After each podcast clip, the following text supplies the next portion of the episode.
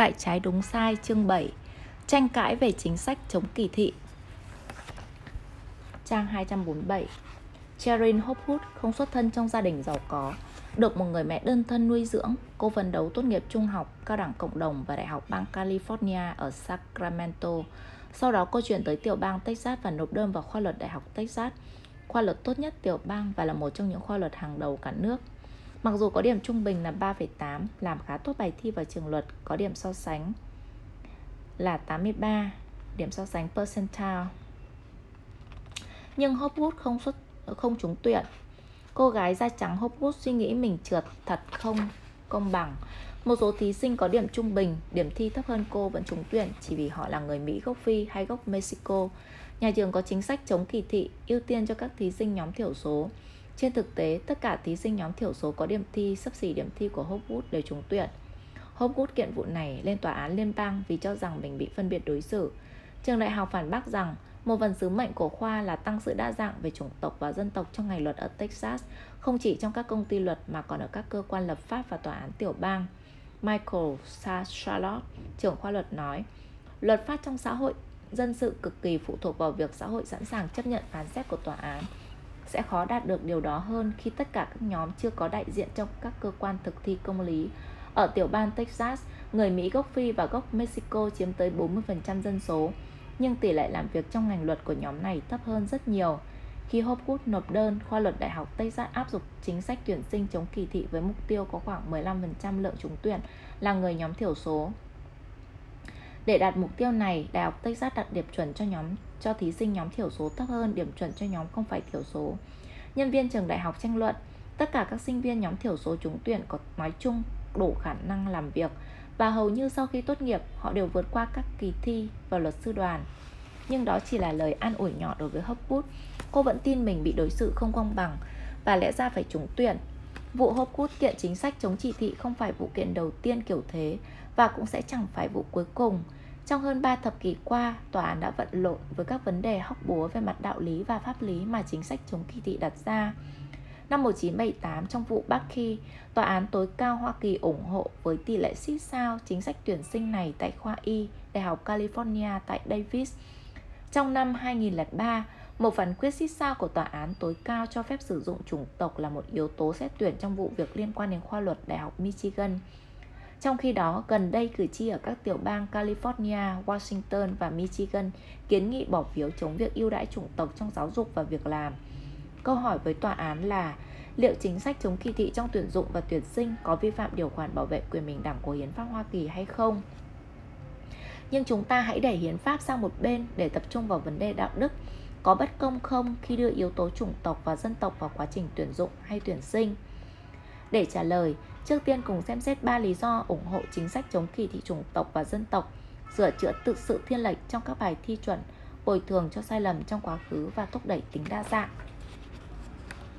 Khắc phục sự thiên vị trong các bài kiểm tra một nguyên nhân để xét thêm yếu tố chủng tộc và các dân và dân tộc là để sửa chữa những yếu tố thiên vị khả dĩ trong các bài kiểm tra. Từ lâu, khả năng dự báo mức độ thành công trong học tập và nghề nghiệp của bài kiểm tra sát và các dạng bài kiểm tra khác đã bị tranh cãi. Trong năm 1951, một ứng viên cho chương trình tiến sĩ tại khoa tôn giáo Đại học Boston có điểm GRE rất thường. Chàng thanh niên Martin Luther King, người sau này trở thành một trong những diễn giả vĩ đại nhất trong lịch sử Hoa Kỳ, đạt điểm dưới trung bình trong phần thi tử vựng. May mắn thay, ông đã trúng tuyển. Một số nghiên cứu cho thấy, nói chung trong các bài kiểm tra chuẩn hóa, sinh viên da đen và gốc Tây Ban Nha có điểm thấp hơn sinh viên da trắng, kể cả khi đã hiệu chỉnh bài thi cho phù hợp với giai tầng kinh tế. Nhưng bất kể nguyên nhân gây ra tranh lệch điểm kiểm tra, việc sử dụng bài kiểm tra tiêu chuẩn để dự báo mức độ thành công trong học thuật đòi hỏi phải xem xét điểm số này cùng với nền tảng gia đình, xã hội, văn hóa và giáo dục của thí sinh. Một bài sát 700 điểm của một học sinh học trường công nghèo ở khu South Bronx có ý nghĩa nhiều hơn so với bài thi có cùng điểm số của một học sinh nhà giàu học ở trường tốt trong khu thượng lưu Upper East Side Manhattan. Tuy nhiên, việc xét điểm thi cùng với nền tảng chủng tộc, dân tộc và kinh tế của sinh viên không thách thức quan niệm trường cao đẳng và đại học nên nhận những sinh viên hứa hẹn nhất về mặt học thuật. Đơn giản đây chỉ là một cố gắng xác định tiềm năng học thuật của cá nhân chính xác hơn. Cuộc tranh luận về chống kỳ thị chủ yếu trên hai cơ sở sau, lập luận bù đắp và lập luận về sự đa dạng. bù đắp những sai lầm trong quá khứ lập luận bù đắp coi chính sách chống kỳ thị là phương thuốc cho những sai lầm trong quá khứ. Theo đó, sinh viên thiểu số cần được ưu tiên để bù đắp cho sự phân biệt đối xử trong quá khứ, khiến giờ đây họ bị bất lợi một cách bất công. Lập luận này coi trúng tuyển như một lợi ích cho người nhận và tìm cách phân phối lợi ích này sao cho có thể bù đắp được sự bất công trong quá khứ và những ảnh hưởng dai dẳng của nó. Nhưng lý lẽ bị, nhưng lý lẽ bù đắp bị những người phê bình phản bác như sau. Những người hưởng lợi không nhất thiết là những người đã từng chịu khổ đau và những người trả tiền bù đắp ít khi là người chịu trách nhiệm về sai lầm cần được sửa chữa. Nhiều đối tượng hưởng lợi từ chính sách chống kỳ thị là sinh viên thiểu số, nhưng ở tầng lớp trung lưu không phải chịu hoàn cảnh đau khổ như thanh niên người Mỹ, gốc Phi và gốc Latin sống tại khu ổ chuột. Tại sao một sinh viên người Mỹ gốc Phi sống ở khu ngoại ô giàu có Houston lại được ưu đãi hơn cô gái Sherin Hopwood, người có lẽ thật sự khó khăn hơn về kinh tế? Nếu trọng tâm là để giúp người bất lợi, các nhà phê bình cho rằng chính sách chống kỳ thị cần phải dựa trên tầng lớp, không phải chủng tộc. Và nếu ưu tiên chủng tộc được dùng để bù đắp cho sự bất công của chế độ nô lệ và phân biệt chủng tộc trong quá khứ, làm sao có thể công bằng khi bắt những người như Hopgood vốn chẳng liên quan gì đến sự bất công trong quá khứ ấy phải gánh chịu. Liệu lý lẽ bù đắp cho chính sách chống kỳ thị có thể phản bác lại ý kiến này hay không phụ thuộc vào khái niệm trách nhiệm tập thể phức tạp. Về mặt đạo đức, chúng ta có trách nhiệm sửa chữa những sai lầm do thế hệ đi trước gây ra không? Để trả lời câu hỏi này, chúng ta cần phải biết thêm về cách phát sinh nghĩa vụ đạo đức. Chúng ta gánh vác nghĩa vụ chỉ với tư cách cá nhân hay phải gánh phải gánh một vài nghĩa vụ với tư cách là thành viên các cộng đồng với những đặc tính lịch sử. Vì chúng ta sẽ đến với câu hỏi này trong phần sau cuốn sách. Giờ đây hãy tạm đặt nó sang một bên và chuyển sang lý lẽ đa dạng. Thúc đẩy sự đa dạng với lý lẽ đa dạng, chính sách chống kỳ thị không phụ thuộc vào khái niệm trách nhiệm tập thể gây tranh cãi và cũng không phụ thuộc vào việc chứng minh bản thân các sinh viên thiểu số được ưu tiên trong tuyển sinh đã bị phân biệt đối xử hay bị bất lợi. Trúng tuyển không được coi như phần thưởng cho người nhận mà là phương tiện nhằm đạt tới một mục đích xứng đáng về mặt xã hội. Cơ sở về sự đa dạng là một lý lẽ nhân danh lợi ích chung, lợi ích chung của chính trường học và của cả xã hội. Đầu tiên, trường đại học mong muốn có được một cộng đồng sinh viên pha trộn nhiều chủng tộc, bởi vì điều này cho phép sinh viên học hỏi từ nhau nhiều hơn so với khi tất cả sinh viên có cùng nền tảng. Do việc chỉ nhận sinh viên từ một vùng của đất nước sẽ làm giới hạn tiềm năng trí tuệ và văn hóa, nên đây là lý lẽ thứ nhất ủng hộ tính đa dạng về dân tộc, chủng tộc và giai tầng. Thứ hai, lý lẽ đa dạng cho rằng việc giúp nhóm thiểu số bị bất lợi đảm nhận vị trí lãnh đạo trong những lĩnh vực công và ngành nghề sẽ thúc đẩy mục tiêu dân sự của trường đại học và đóng góp cho lợi ích chung. Đa dạng là một trong những lý lẽ thường xuyên được các trường cao đẳng đại học đưa ra khi phải đối mặt với vụ kiện của Hopwood, trưởng khoa luật Đại học Texas trích dẫn mục tiêu dân sự mà chính sách chống kỳ thị của khoa nhắm tới. Khoa luật có một sứ mệnh là nâng cao sự đa dạng trong người luật ở Texas và cho phép người Mỹ gốc Phi và gốc Latin đảm nhận vai trò lãnh đạo trong chính quyền và giới luật gia. Ông cho biết, nhờ biện pháp này, chương trình chống kỳ thị của khoa đã thành công. Chúng tôi thấy sinh viên nhóm thiểu số tốt nghiệp từ khoa chúng tôi trở thành các quan chức được bầu, làm việc tại các công ty luật hàng đầu, trở thành nghị sĩ tiểu bang hay quan tòa liên bang. Trong phạm vi nào đó, người nhóm thiểu số làm việc trong các cơ quan quan trọng ở Texas thường là sinh viên cũ của chúng tôi. Khi tòa án tối cao Mỹ sự vụ Bucky, Đại học Harvard gửi một bản tóm tắt thân hữu của tòa bảo vệ chính sách chống kỳ thị trên quan điểm tôn giáo. Friend of the Court Bill Brief quan điểm thường dưới dạng các văn bản toát yếu ngắn của một hoặc một nhóm người, không phải là một bên trong vụ kiện đưa ra những ý kiến về việc nên quyết định vụ kiện như thế nào. Nó nói rằng điểm trung bình và điểm thi đầu vào không bao giờ là tiêu chuẩn xét tuyển duy nhất. Nếu thành tích học tập xuất sắc là tiêu chí duy nhất hoặc tiêu chí chiếm ưu thế, Đại học Harvard sẽ mất đi rất nhiều sức sống và trí tuệ xuất sắc. Vì thế, chất lượng của các hoạt động giáo dục dành cho tất cả sinh viên sẽ giảm sút. Trong quá khứ, đa dạng có nghĩa là sinh viên đến từ California, New York và Massachusetts, thị dân và nông dân, nghệ sĩ violin, họa sĩ và cầu thủ bóng đá nhà sinh học, sử gia và người nghiên cứu văn học cổ điển, người môi giới chứng khoán, các học giả và các chính trị gia tương lai. Bây giờ trường đại học cũng quan tâm đến sự đa dạng về chủng tộc và dân tộc. Một cậu nông dân từ Idaho có thể mang tới Harvard điều gì đó mà một người Boston không thể đem đến. Tương tự, một sinh viên da đen có thể mang đến một điều gì đó mà sinh viên da trắng không thể mang đến. Chất lượng hoạt động giáo dục của tất cả các sinh viên ở Đại học Harvard phụ thuộc một phần vào những khác biệt trong nền tảng và vẻ bề ngoài của các sinh viên. Các phản bác Các phản bác nhằm vào lý lẽ đa dạng đưa ra hai kiểu phản đối, một mang tính thực tế, một mang tính nguyên tắc. Phản đối mang tính thực tế nghi ngờ hiệu quả của chính sách chống kỳ thị. Việc ưu tiên theo chủng tộc sẽ không mang đến một xã hội đa nguyên hơn hay giảm thành kiến và bất bình đẳng, mà hủy hoại lòng tự trọng của sinh viên nhóm thiểu số, làm gia tăng ý thức nhạy cảm về chủng tộc. Ở nhiều phía, làm căng thẳng mâu thuẫn chủng tộc và khơi gợi nỗi oán giận trong những nhóm da trắng thiểu số cảm thấy họ cũng phải được ưu ưu đãi. Phản đối kiểu này không cho rằng chính sách chống kỳ thị là bất công mà cho rằng chính sách này lợi bất cập hại hoặc khó đạt mục tiêu. Ưu tiên chủng tộc có vi phạm bản quyền, có có vi phạm quyền. Phản đối mang tính nguyên tắc cho rằng mặc dù mục tiêu lớp học đa dạng hay một xã hội công bằng hơn là vô cùng tốt đẹp và chính sách chống kỳ thị có thể rất thành công trong việc đạt được mục tiêu này, nhưng sử dụng chủng tộc hay dân tộc là yếu tố trong xét tuyển là không công bằng. Lý do làm điều đó đã vi phạm quyền của những thí sinh như Cheryl Hopkins, những người bị đặt vào thế bất lợi trong cạnh tranh không do lỗi của bản thân. Với thuyết vị lợi, phản đối này không có nhiều trọng lượng. Điều này phụ thuộc vào lợi ích về giáo dục và xã hội do chính sách này tạo ra có lớn hơn sự thất vọng do bị trượt của Hopkins và những thí sinh da trắng có điểm mấp mé điểm chuẩn không. Tuy nhiên, nhiều người đề xuất chính sách chống kỳ thị không theo thuyết vị lợi. Họ lại họ là những người theo chủ nghĩa tự do dân chủ kiểu Kant hoặc kiểu Rawls, vốn tin rằng ngay cả mục tiêu đáng thèm muốn cũng không thể bỏ qua quyền của cá nhân. Đối với họ, nếu việc sử dụng yếu tố chủng tộc trong tuyển sinh vi phạm quyền của Hopkins thì làm như thế là bất công. Ronan Dworkin, triết gia pháp lý hướng quyền, diễn giải phản đối này bằng cách lập luận coi việc sử dụng chủng tộc trong chính sách chống kỳ thị không vi phạm quyền của bất cứ ai.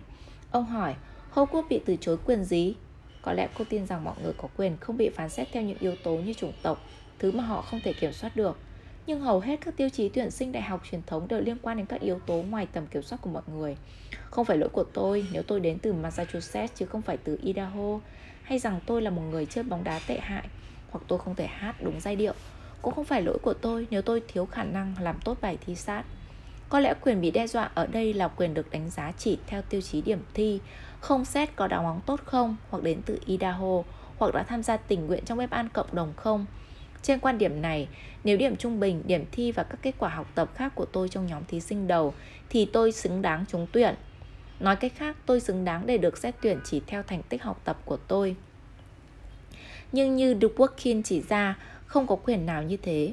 Một số trường đại học có thể nhận sinh viên hoàn toàn trên cơ sở thành tích học tập, nhưng hầu hết là không. Các trường đại học xác định sứ mệnh theo những cách khác nhau. Dworkin lập luận không có thí sinh nào có quyền cho rằng trường đại học phải xác định sứ mệnh của mình và thiết kế chính sách tuyển sinh theo cách đánh giá cao một tập hợp phẩm chất cụ thể nào đó. Có thể là khả năng học tập, kỹ năng thể thao hoặc bất cứ điều gì khác. Khi trường đại học đã xác định sứ mệnh và thiết lập tiêu chuẩn tuyển sinh, bạn có kỳ vọng chính đáng để được trúng tuyển trường nào bạn đáp ứng những tiêu chuẩn tốt hơn so với thí sinh khác. Những người nằm trong nhóm ứng viên hàng đầu sẽ theo thành tích học tập, tính đa dạng về dân tộc và địa lý, năng lực thể thao, các hoạt động ngoại khóa, sinh hoạt cộng đồng và như vậy họ được phép trúng tuyển và sẽ không công bằng nếu đánh trượt họ. Nhưng không ai có quyền được xét tuyển theo tập hợp cụ thể các tiêu chí định trước. Ở đây có một suy nghĩ sâu sắc phản bác lý lẽ đa dạng của chính sách chống kỳ thị. Trúng tuyển không phải vinh dự được dạng, được trao cho ưu điểm hoặc giá trị nào nào đó. Về mặt đạo đức, cả sinh viên có điểm thi cao hay sinh viên từ nhóm thiểu số kém thế đều không xứng đáng trúng tuyển. Sự trúng tuyển của cô là chính đáng chừng nào điều này hướng tới mục đích xã hội mà trường đại học hướng tới, không phải vì tưởng thưởng cho sinh viên vì các ưu điểm hoặc giá trị được xác định một cách độc lập của cô. Ý của The Working là công bằng trong tuyển sinh không phải là vấn đề khen thưởng cho ưu điểm hay giá trị. Chúng ta có thể biết được đâu là cách xét đâu là cách tuyển sinh công bằng chỉ khi trường đại học xác định được sứ mệnh của mình. Sứ mệnh chứ không phải những thứ khác xác định các giá trị thích hợp. Lập luận của Đức Workin về công bằng trong tuyển sinh đại học tương đồng với lập luận của Rawls về công bằng trong phân phối thu nhập. Đó không phải là vấn đề xứng đáng về mặt đạo đức. Phân biệt chủng tộc và hạn ngạch bài do Thái Có vài điều này có nghĩa là trường cao đẳng, đại học được tự do xác định sứ mệnh của mình tùy thích và bất kỳ chính sách tuyển sinh nào tuân theo sứ mệnh đó là công bằng. Nếu vậy thì các đại học phân biệt chủng tộc ở các bang miền Nam nước Mỹ cách đây không lâu thì sao? Khi điều đó xảy ra, khoa luật Đại học Texas nằm ở trung tâm của một vụ kiện vi phạm hiến pháp. Năm 1946, khi còn trong thời kỳ phân biệt chủng tộc, khoa này không tuyển Herman Marion Squares với lý do khoa không tuyển người da đen. Quyết định này đã dẫn đến vụ kiện mang tính bước ngoặt ở tòa án tối cao, vụ Squares chống Painter 1950, một cú đòn vào tệ phân biệt chủng tộc trong giáo dục đại học. Nhưng nếu cách kiểm nghiệm duy nhất có tính công bằng của một chính sách tuyển sinh là xem nó có phù hợp với sứ mệnh của trường hay không, vậy thì lý lẽ khoa luật Đại học tây giác trình bày lúc đó đâu có gì sai. Sứ mệnh của khoa này là đào tạo luật sư cho các công ty luật Texas. Vì công ty luật Texas không thuê người da đen, nên khoa luật kết luận mình không cần tuyển người da đen. Bạn có thể phản bác, khoa luật Đại học Texas là trường công, do đó cách sử dụng do đó cách lựa chọn sứ mệnh bị hạn chế hơn so với các đại học tư. Điều chắc chắn đúng là các vụ kiện đình đám liên quan đến chính sách chống kỳ thị tại đại học đều dính dáng đến các trường đại học công lập. Đại học California tại Davis, vụ Bucky, Đại học Texas, vụ Hopgood và Đại học Michigan, vụ Grutter. Nhưng chúng ta đang cố gắng xác định xem yếu tố chủng tộc trong tuyển sinh công bằng hay bất công, chứ không xét tính hợp pháp của nó, nên sự khác biệt giữa trường công và trường tư không mang tính quyết định. Các hiệp hội tư nhân cũng như tổ chức công có thể chỉ trích vì sự bất công. Có thể bị chỉ trích vì sự bất công. Hãy nhớ lại những cuộc biểu tình ngồi tại quầy ăn trưa phản đối kỳ thị chủng tộc ở các bang miền Nam khi còn phân biệt chủng tộc. Quầy ăn trưa là của tư nhân, nhưng hành động kỳ thị chủng tộc là bất công. Trong thực tế, đạo luật dân quyền ban hành năm 1964 quy định hành động phân biệt đối xử như thế là bất hợp pháp hoặc xem một số đại học trong liên đoàn Ivy chính thức hay không chính thức đáp áp dụng chính sách hạn ngạch bài do Thái trong những năm 1920 và 1930. Vậy chăng những hạn ngạch này chấp nhận được về mặt đạo đức? Chỉ đơn giản bởi vì đây là các trường đại học tư không phải công lập. Năm 1922, Chủ tịch Đại học Harvard A. Lawrence Lowell nhân danh việc muốn làm giảm tinh thần bài Do Thái đã đưa ra quy định người Do Thái chỉ được chiếm tối đa 12% lượng trúng tuyển Ông nói, cảm giác bài Do Thái trong sinh viên đang tăng và nó tăng theo số lượng người Do Thái. Trong những năm 1930, giám đốc tuyển sinh của Dartmouth đã viết cho các cựu sinh viên những người than phiền về số lượng người Do Thái ngày càng tăng trong khuôn viên trường. Tôi vui mừng khi bạn có ý kiến về vấn đề Do Thái. Tôi sẽ đau lòng khôn xiết nếu số lượng người Do Thái trúng tuyển lớn hơn 5% hay 6% trong khóa 1938 trong năm 1945, Chủ tịch Dartmouth giới hạn lượng người Do Thái nhập học bằng cách viện dẫn tới sứ mệnh của trường. Dartmouth là trường cơ đốc giáo, dành cho việc truyền bá cơ đốc giáo đến các sinh viên. Nếu theo lý lẽ đa dạng của chính sách chống kỳ thị, giả sử trường đại học có thể thiết lập bất kỳ tiêu chí tuyển sinh nào hướng tới sứ mệnh đã được xác định của mình, thì có thể lên án chính sách phân biệt chủng tộc và hạn ngạch bài Do Thái không? Liệu có sự phân biệt mang tính nguyên tắc trong việc sử dụng yếu tố chủng tộc để từ chối người thiểu số trong các bang trong các tiểu bang phân biệt chủng tộc miền Nam ngày trước và việc ưu tiên nhận người thiểu số trong chính sách chống kỳ thị ngày nay. Câu trả lời rõ ràng nhất là trong thời kỳ phân biệt chủng tộc, khoa luật Đại học Texas sử dụng chủng tộc như một dấu hiệu hạ đẳng, trong khi ngày nay ưu tiên chủng tộc không xúc phạm hay kỳ thị ai. Hopwood xem việc từ chối không công bằng nhưng cô không thể cho rằng điều này thể hiện sự thù hận và khinh thường. Đó là câu trả lời của Dworkin. Trong thời kỳ phân biệt, từ chối theo chủng tộc phụ thuộc vào ý tưởng ti tiện rằng một chủng tộc cao quý hơn một chủng tộc khác. Trong khi chính sách chống kỳ thị không liên quan gì đến thành kiến trên, chỉ đơn giản khẳng định rằng với tầm quan trọng của việc thúc đẩy sự đa dạng trong các ngành nghề trọng điểm, da đen hoặc gốc Mỹ Latin là một đặc điểm có lợi về mặt xã hội. Ứng viên bị trượt hút không thể vừa lòng với sự khác biệt này, nhưng điều này không có ảnh hưởng đạo đức nhất định. Khoa luật không nói Hopwood kém hoặc sinh viên nhóm thiểu số trúng tuyển, không phải cô xứng đáng có lợi thế mà cô không có. Đơn giản có thể nói rằng đa dạng chủng tộc và dân tộc trong lớp học và phòng dự án phục vụ mục đích giáo dục của khoa và trừ khi việc theo đuổi những mục đích đó vi phạm quyền của những người đánh mất cơ hội theo một cách nào đó, còn không thì ứng viên thất vọng không thể tuyên bố một cách hợp lý rằng họ đã bị đối xử bất công. Phải trái đúng sai chương 7 Trang 262 Chống kỳ thị cho người da trắng Dưới đây là một thử nghiệm cho lý lẽ đa dạng Đôi khi có thể biện minh cho việc ưu đãi chủng tộc đối với người da trắng được không?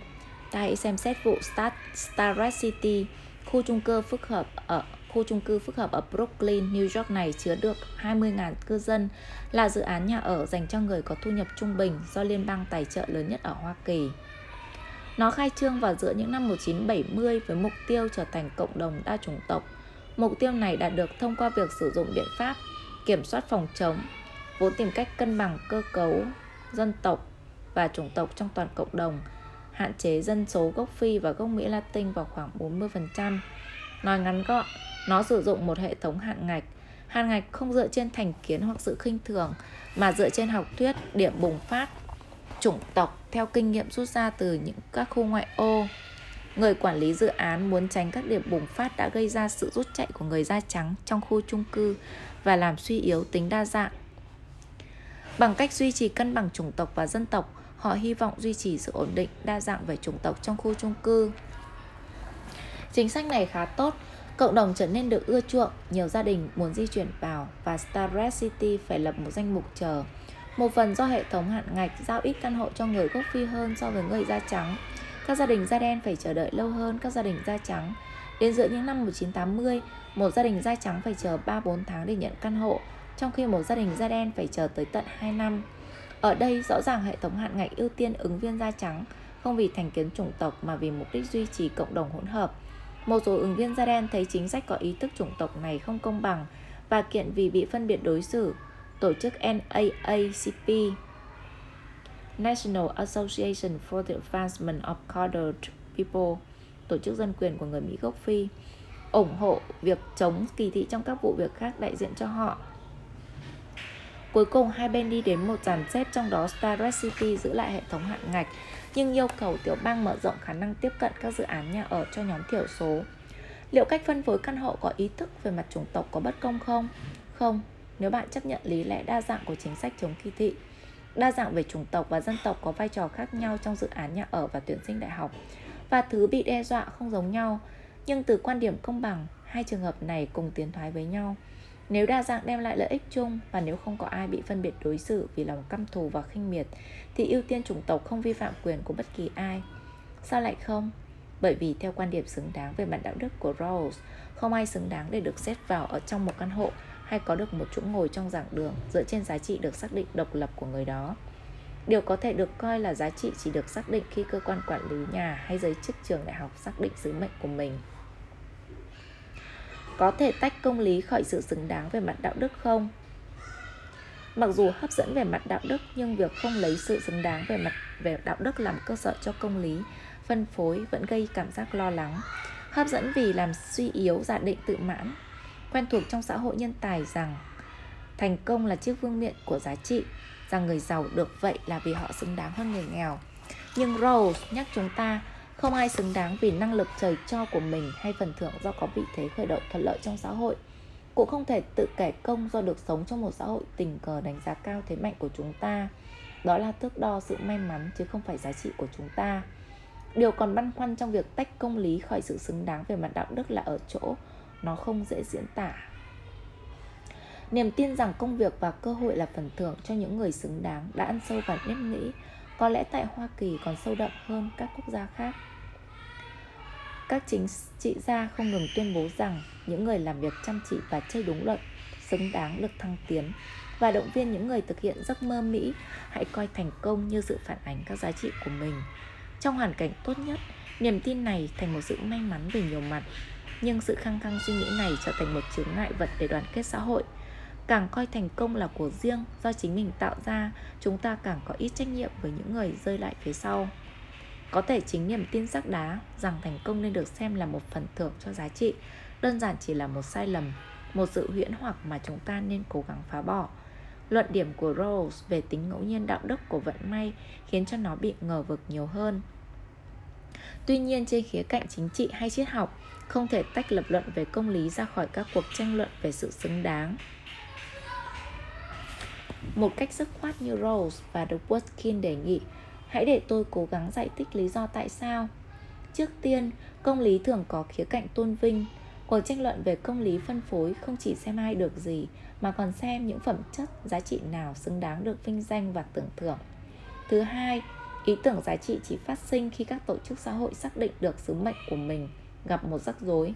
các tổ chức xã hội nổi bật nhất trong các cuộc tranh luận về công lý, trường học, đại học, ngành nghề, cơ quan chính quyền không được tự do xác định sứ mệnh của mình một cách tùy thích. Các tổ chức này được xác định ít nhất một phần nào đó bởi các mục tiêu tốt đẹp khác biệt họ hướng tới, trong khi tại bất kỳ thời điểm nào cũng có thể tranh cãi về sứ mệnh của một trường luật, của quân đội hay của một dàn nhạc. Nó lại không phù hợp với tất cả các trường hợp. Một số mục tiêu tốt đẹp nhất định thích hợp với các tổ chức xã hội nhất định và bỏ qua những mục tiêu này khi phân phối có thể là một kiểu tha hóa. Ta có thể thấy cách công lý nhập nhằng với tôn vinh bằng cách nhớ lại trường hợp Hopgood. Giả sử được Workin đúng khi cho rằng sự xứng đáng về mặt đạo đức chẳng liên quan gì đến ai trúng tuyển. Dưới đây là bức thư từ chối của khoa luật, lẽ ra nên gửi đến Hopgood. Kính thưa cô Hopgood, chúng tôi rất tiếc phải thông báo rằng đơn xin nhập học của cô đã bị từ chối. Xin hãy hiểu rằng chúng tôi không có ý làm cô buồn vì quyết định này. Chúng tôi không coi thường cô. Trên thực tế, chúng tôi thậm chí không xem cô ít sức xứng đáng hơn những người đã trúng tuyển. Cô không có lỗi khi tình cờ ở trong một xã hội không cần những phẩm chất của cô. Những người chứng súng tuyển không xứng đáng với vị trí đó cũng không đáng được tưởng tượng cho các yếu tố dẫn đến việc trúng tuyển của họ. Chúng tôi chỉ sử dụng họ và cô như một công cụ cho mục đích xã hội rộng lớn hơn. Chúng tôi biết cô sẽ thấy tin này thật đáng thất vọng, nhưng sự thất vọng của cô không nên được phóng đại bởi ý nghĩ sự từ chối theo cách nào đó phản ánh giá trị nội tại của cô. Chúng tôi thông cảm rằng thật tệ là tình cờ cô đã không có những đặc điểm mà xã hội tình cờ cần khi cô nộp đơn dự tuyển. Chúc cô may mắn trong lần sau. Trân trọng kính chào. Và đây là thư chấp nhận không còn ý nghĩa tôn vinh mà một khoa luật trung thực về mặt triết lý nên gửi những người trúng tuyển. Kính gửi người trúng tuyển, chúng tôi vui mừng thông báo rằng đơn xin nhập học của bạn đã được chấp nhận. Điều này chỉ ra rằng bạn tình cờ có những đặc điểm mà hiện tại xã hội cần. Vì vậy chúng tôi đề xuất khai thác giá trị quý giá của bạn bằng cách nhận bạn vào học ở khoa luật. Chúc mừng bạn, không phải vì bạn xứng đáng do có những phẩm chất dẫn đến việc trúng tuyển, bạn không xứng đáng mà chỉ vì người chiến thắng trong một cuộc bốc thăm may rủi đáng được chúc mừng. Bạn may mắn có các đặc điểm phù hợp. Nếu bạn chấp nhận vào khoa chúng tôi, bạn cuối cùng sẽ được hưởng các lợi ích đi kèm. Vì thế, bạn có thể ăn mừng. Bạn hoặc nhiều khả năng là phụ huynh của bạn có thể muốn ăn mừng vì sự trúng tuyển này phản ánh. Nếu không phải thiên tư của bạn thì ít nhất vì bạn đã nỗ lực không ngừng trau dồi khả năng của mình. Nhưng quan điểm cho rằng bạn xứng đáng vì những giá trị cần thiết để có thể nỗ lực cũng có vấn đề không kém. Vì giá trị này của bạn phụ thuộc vào hoàn cảnh may mắn mà bạn không thể tự kể công. Khái niệm xứng đáng không áp dụng ở đây. Dù sao, chúng tôi cũng mong muốn diện kiến bạn trong mùa thu tới. Trân trọng kính chào. Những lá thư như thế có thể làm giảm nỗi thất vọng của những người bị từ chối và kiềm chế sự ngạo mạn của những người trúng tuyển. Vậy tại sao các trường tiếp tục gửi và các ứng viên vẫn hy vọng những lá thư tràn ngập lời lẽ chúc mừng, ca ngợi có lẽ bởi vì các trường đại học không thể hoàn toàn từ bỏ ý tưởng rằng vai trò của mình không chỉ hướng tới một vài mục tiêu nhất định mà còn để vinh danh và tưởng thưởng một số giá trị nhất định. Tại sao không bán đấu giá tuyển sinh đại học? Điều này dẫn chúng ta đến câu hỏi thứ hai về việc liệu trường cao đẳng và đại học có thể xác định sứ mệnh của mình tùy thích không? Đặt vấn đề ưu tiên dân tộc và chủng tộc sang một bên và xem xét một chính sách chống kỳ thị gây tranh cãi, cuộc tranh luận về ưu đãi hậu duệ. Nhiều trường ưu tiên cho con em học sinh khi xét tuyển. Con em cựu học sinh khi xét tuyển. Một lý do để làm việc đó là dần dần xây dựng cộng đồng và tinh thần của trường. Một hy vọng khác là các cựu sinh viên biết ơn sẽ hỗ trợ tài chính cho trường cũ một cách hào phóng để cô lập lý do tài chính, xem xét điều các trường đại học gọi là tuyển sinh vì sự phát triển ưu tiên các thí sinh không phải con em cựu sinh viên, nhưng có gia đình giàu có có thể đóng góp cho nhà trường một khoản tiền lớn. Nhiều trường đại học tuyển những sinh viên như thế. Ngay cả khi tốt nghiệp và điểm thi vào của họ không cao. Và nếu bình thường sẽ không trúng tuyển. Để đẩy ý tưởng này đến cực điểm, tưởng tượng một trường đại học quyết định bán đấu giá 10% số lượng tuyển sinh cho ai trả, cho ai trả nhiều nhất. Liệu hệ thống này có công bằng không? Nếu bạn tin rằng giá trị chỉ đơn giản là khả năng đóng góp theo cách này hay cách khác, hỗ trợ trường đại học thực hiện sứ mệnh? Câu trả lời là có. Dù sứ mệnh có là gì đi nữa, tất cả các trường đại học cần tiền để đạt được mục tiêu. Bằng định nghĩa mở rộng của The Watkin về giá trị đáng được thưởng, một sinh viên xứng đáng được nhận vào trường vì món quà là một thư viện mới giá trị giá 10 triệu đô. Việc trúng tuyển này phục vụ cho lợi ích chung của nhà trường. Sinh viên được nuôi dưỡng trong trại mồ côi bị từ chối có thể phản nàn rằng họ không được đối xử công bằng. Nhưng trả lời của Doug Watkin trong vụ Hopwood cũng có thể áp dụng cho họ. Công bằng chỉ đòi hỏi là không ai bị từ chối vì thành kiến và khinh thường và rằng ứng viên được đánh giá theo các tiêu chí liên quan đến sứ mệnh mà trường đại học đặt ra cho bản thân. Trong trường hợp này, những điều kiện được thỏa mãn. Các sinh viên bị mất cơ hội không phải là nạn nhân của thành của các thành kiến mà chỉ không may mắn có được phụ huynh sẵn sàng tặng trường một thư viện mới. Nhưng tiêu chuẩn này quá yếu, nó vẫn có vẻ không công bằng khi các bậc cha mẹ giàu có có thể mua một suất học bổng ở liên đoàn EV cho con. Nhưng sự bất công nằm ở đâu? Nó không phải là thực tế ứng viên từ các gia đình nghèo hoặc tầng lớp trung lưu bị đặt vào thế bất lợi ngoài tầm kiểm soát của họ. Như được Watkin chỉ ra, nhiều yếu tố ngoài tầm kiểm soát của họ là những yếu tố hợp pháp trong tuyển sinh. Có lẽ cách đấu giá trên gây thương tổn cho tính liêm chính của trường đại học hơn cho cơ hội của các ứng viên. Bán vị trí cho người trả giá cao nhất phù hợp với một buổi nghe nhạc hoặc một sự kiện thể thao hơn với một cơ sở giáo dục. Cách phân bổ công bằng việc tiếp cận một mục tiêu tốt đẹp có thể có liên quan tới bản chất của điều tốt đẹp đó với mục tiêu của nó. Các cuộc tranh luận chính sách chống kỳ thị phản ánh các quan niệm đối ngược về việc đại học có mục đích gì. Họ cần phải theo đuổi mục tiêu xuất sắc về học thuật đến mức độ nào, mục tiêu dân sự đến mức độ nào và làm thế nào cân bằng được các mục tiêu này. Mặc dù giáo dục đại học còn có mục tiêu tốt đẹp là chuẩn bị cho sinh một cho sinh viên một nghề nghiệp thành công, mục đích chính không phải là thương mại vì thế đem bán giáo dục như thể chỉ đơn thuần là một món hàng tiêu dùng là một kiểu tha hóa. Vậy thì mục tiêu của trường đại học là gì? Harvard không phải là Walmart, thậm chí Bloom, Bloomingdale's. Mục tiêu không phải là để tối đa hóa doanh thu mà để phục vụ lợi ích chung thông qua giảng dạy và nghiên cứu. Đúng là giảng dạy và nghiên cứu rất tốn kém và đại học dành nhiều nỗ lực để gây quỹ. Nhưng khi mục tiêu kiếm tiền chi phối việc tuyển sinh, trường đại học đã lạc khỏi sứ mạng giáo dục và dân sự, lý do chính để trường đại học tồn tại. Ý kiến cho rằng bất công trong phân bổ khả năng trúng tuyển vào trường đại học có liên quan tới những mục tiêu tốt đẹp mà trường đại học theo đuổi giải thích lý do tại sao bán suất trúng tuyển là bất công. Nó cũng giải thích lý do tại sao thật khó tách bạch vấn đề công lý và quyền với vấn đề tôn vinh và giá trị.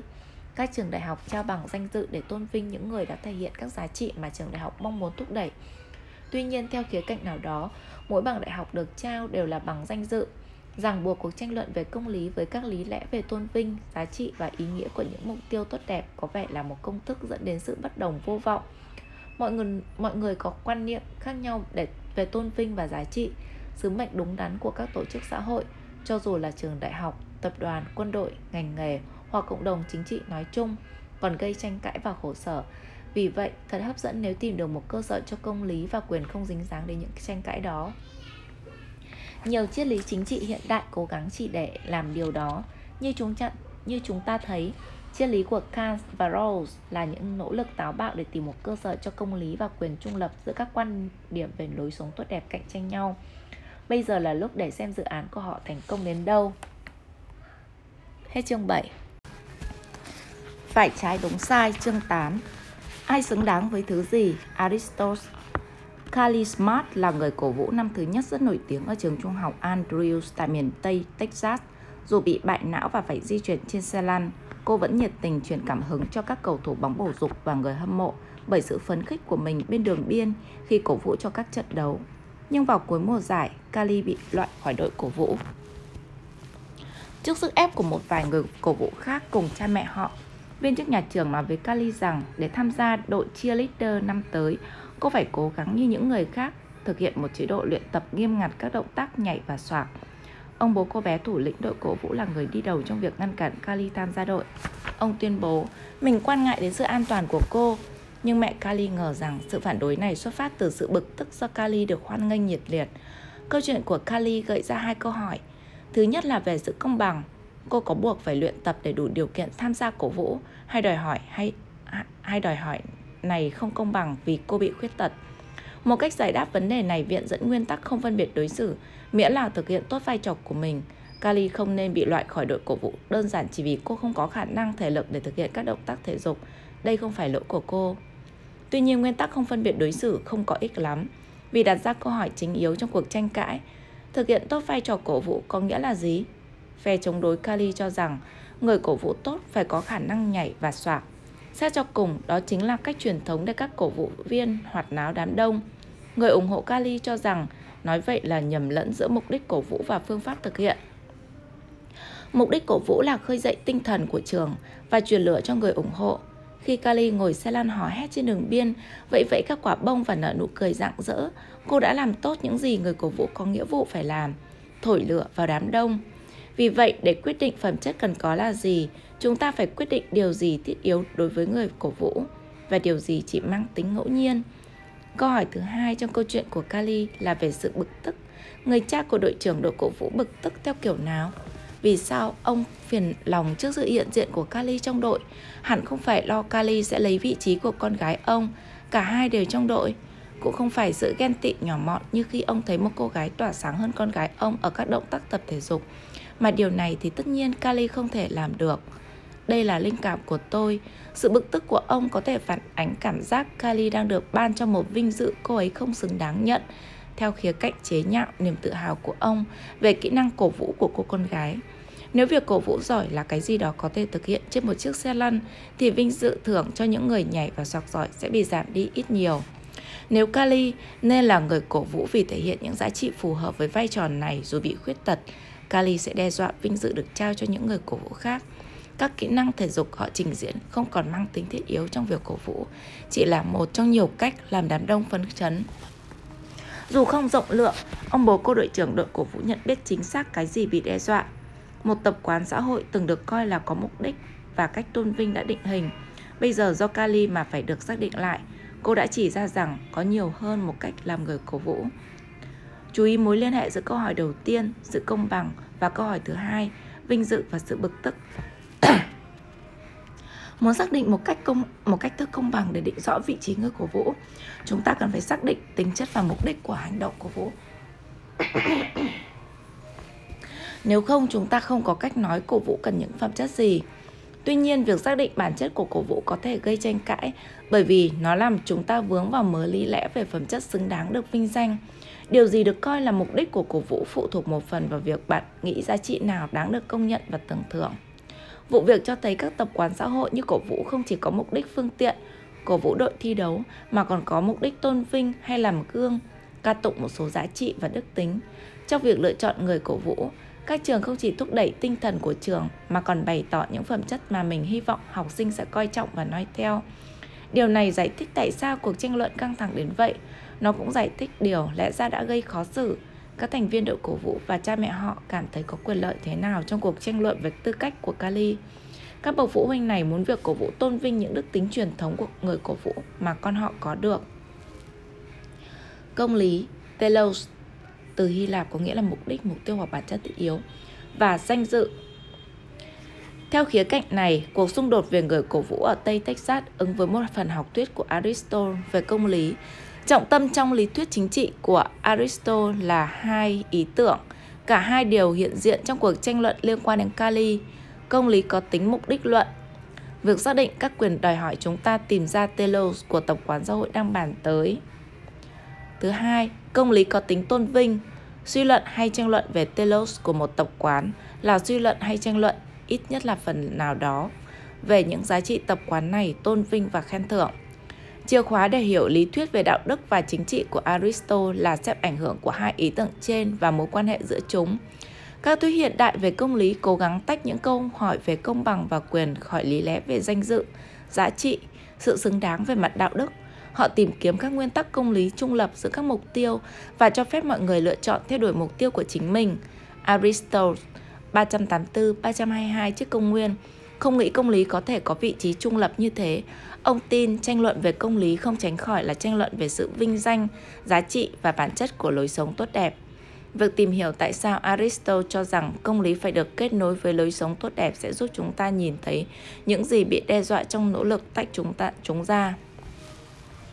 Đối với Aristotle, công lý có nghĩa là cho mọi người những gì họ xứng đáng, trao cho mỗi người cái họ đáng hưởng.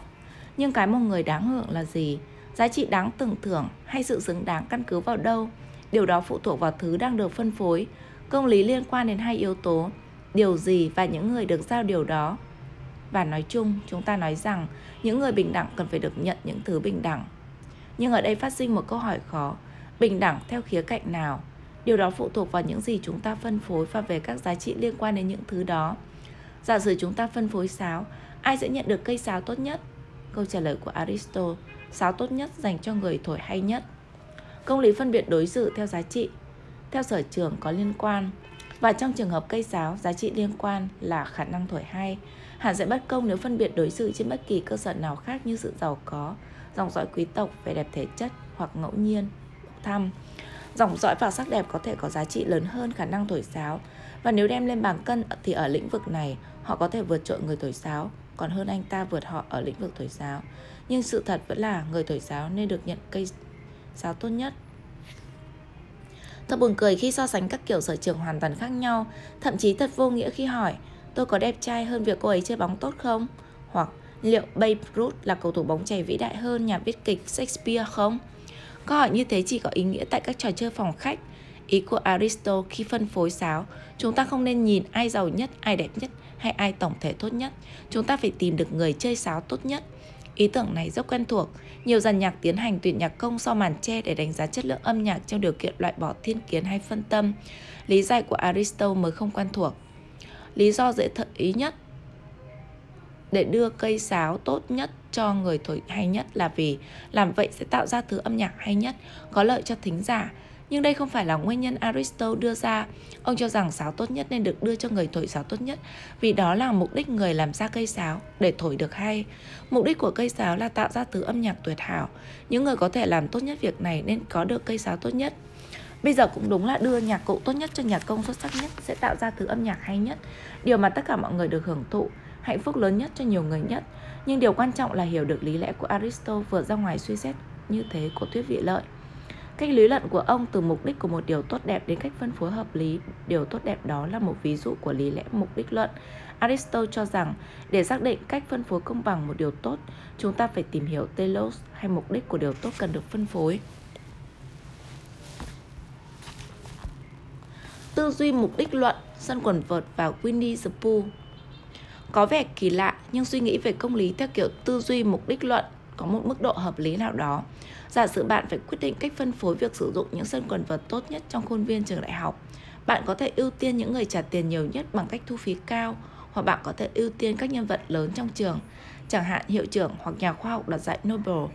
Nhưng giả sử hai nhà khoa học nổi tiếng chơi rất tệ, ít khi nào đánh bóng được qua lưới và đội tuyển quần vợt đến và muốn sử dụng sân, bạn sẽ không nói hai nhà khoa học nên chuyển sang một sân kém hơn để các cầu thủ đội tuyển có thể sử dụng sân tốt nhất chứ. Và bạn sẽ không lý giải rằng người chơi quần vợt tuyệt vời nhất mới có thể tận dụng tối đa song quần vợt tốt nhất và thật phí phạm nếu để cho những người chơi soảng sử dụng. Hoặc giả sử cây đàn violin Stradivarius được đem bán đấu giá, một nhà siêu tập giàu có đã chiến thắng là Isaac Perlman để mua được đã chiến thắng Isaac Perlman để mua được. Nhà sưu tập này muốn bày cây đàn violin trong phòng khách của mình. Phải chăng chúng ta cảm thấy mất mát thứ gì đó? Có lẽ cả sự bất công. Không phải vì chúng ta nghĩ cuộc đấu giá không công bằng, mà vì kết quả không phù hợp. Nằm phía sau phản ứng này có thể là suy nghĩ kiểu mục đích luận rằng cây đàn violin Stradivarius được làm ra để chơi, không phải để trưng bày. Cây đàn violin Stradivarius là đàn do nghệ nhân Stradivarius làm ra, ngày nay được coi là báu vật của các nghệ sĩ và giàn nhạc vì tạo ra âm thanh tuyệt vời. Isaac Perlman là nghệ sĩ violin vĩ đại thế kỷ 20. Trong thế giới cổ đại, tư duy mục đích luận phổ biến hơn bây giờ. Plato và Aristotle nghĩ ngợi nghĩ ngọn lửa bùng lên bởi vì muốn hướng lên bầu trời, ngôi nhà tự nhiên của nó. Hòn đá rơi xuống vì chúng cố gắng để về với mặt đất, quê hương chúng, tự nhiên được coi là có một trật tự có ý nghĩa. Để hiểu được tự nhiên và vị trí của chúng ta ở đó thì phải nắm bắt được mục đích, ý nghĩa then chốt của tự nhiên. Với sự ra đời của khoa học hiện đại, tự nhiên không còn được xem như một trật tự có ý nghĩa. Thay vào đó, tự nhiên được hiểu một cách cơ học, bị các quy luật vật chất, vật lý chi phối. Giải thích hiện tượng tự nhiên bằng ngôn ngữ mục đích, ý nghĩa và mục tiêu được coi là đơn giản và trẻ con. Mặc dù đã thay đổi nhưng cám dỗ để nhìn thế giới theo trật tự mục đích luận như một toàn thể có mục đích vẫn không biến mất hoàn toàn. Nó vẫn tồn tại, đặc biệt ở trẻ em. Chúng được dạy nhìn thế giới theo cách này. Tôi nhận thấy điều này khi các con tôi còn rất nhỏ và tôi đọc cho chúng cuốn sách Winnie the Pooh của A.A. Milne. Câu chuyện gợi lên một cách nhìn thương ngây về tự nhiên. Câu chuyện thật mê hoặc, sống động qua ý nghĩa và mục đích. Đầu cuốn sách, Winnie the Pooh thả bộ trong rừng và đến một cây sồi lớn. Từ ngọn cây phát ra một tiếng ù ù to dần. Winnie the Pooh ngồi xuống dưới gốc cây, đầu chống lên hai tay và bắt đầu suy nghĩ. Đầu tiên, gấu con nói với mình, tiếng ủ đó có ý nghĩa nào đó, không thể có tiếng ủ ủ như thế, chỉ ủ ủ mà không có ý nghĩa gì. Nếu có tiếng ủ ủ, hẳn phải có cái gì tạo ra tiếng ủ ủ, và lý do duy nhất mà mình biết để tạo ra tiếng ủ ủ kiểu đó là ong. Sau đó, gấu con nghĩ ngợi hồi lâu và nói, và lý do tồn tại duy nhất của một chú ong là để làm ra mật ong. Và sau đó cậu nghĩ tiếp, và lý do duy nhất ong làm ra mật là để cho mình có thể chén. Vì vậy, gấu con bắt đầu leo lên cây. Dòng tư duy rất thơ ngây của Pu về con ong là ví dụ điển hình về suy nghĩ kiểu mục đích luận. Khi trưởng thành, hầu hết chúng ta mất đi cách nhìn thế giới tự nhiên như thế, một thế giới duyên dáng nhưng kỳ lạ, và đã bác bỏ tư duy mục đích luận trong khoa học. Chúng ta cũng dần loại bỏ nó trong chính trị và đạo đức, nhưng thật không thể dễ dàng bỏ qua lý lẽ mục đích luận trong tư duy về các thiết chế xã hội và tập quán chính trị. Ngày nay, không nhà khoa học nào đọc một cách nghiêm túc các tác phẩm của Aristotle về sinh học vật lý, nhưng sinh viên chuyên ngành đạo đức và chính trị vẫn tiếp tục đọc và suy ngẫm các triết lý của Aristotle về đạo đức và chính trị. Telos của trường đại học là gì? Cuộc tranh luận về chính sách chống kỳ thị có thể được xét lại theo lý lẽ của Aristotle về cách phân phối sáo. Chúng ta bắt đầu bằng cách tìm kiếm tiêu chuẩn phân phối công bằng, ai có quyền được trúng tuyển. Trong việc giải quyết vấn đề này, chúng ta thấy mình phải xác định, có thể không tường minh, mục đích hoặc telos của trường đại học là gì. Thường trong nhiều trường hợp, telos không rõ ràng mà còn gây tranh cãi. Một số người nói đại học có nhiệm vụ thúc đẩy thành tựu học thuật và triển vọng học thuật phải là tiêu chí tuyển sinh duy nhất. Những người khác nói trường đại học tồn tại để phục vụ các mục đích dân sự và rằng khả năng trở thành nhà lãnh đạo trong một xã hội đa dạng chẳng phải là một tiêu chí xét tuyển. Phân loại các telos của trường đại học có vẻ là việc cần thiết khi xác định tiêu chí tuyển sinh phù hợp. Điều này chỉ ra khía cạnh mục đích luận của công lý trong tuyển sinh đại học. Gắn với các cuộc tranh luận về mục đích của trường đại học là một câu hỏi về tôn vinh. Trường đại học nên tôn vinh và khen thưởng những đức tính hay sở trường nào một cách thích đáng.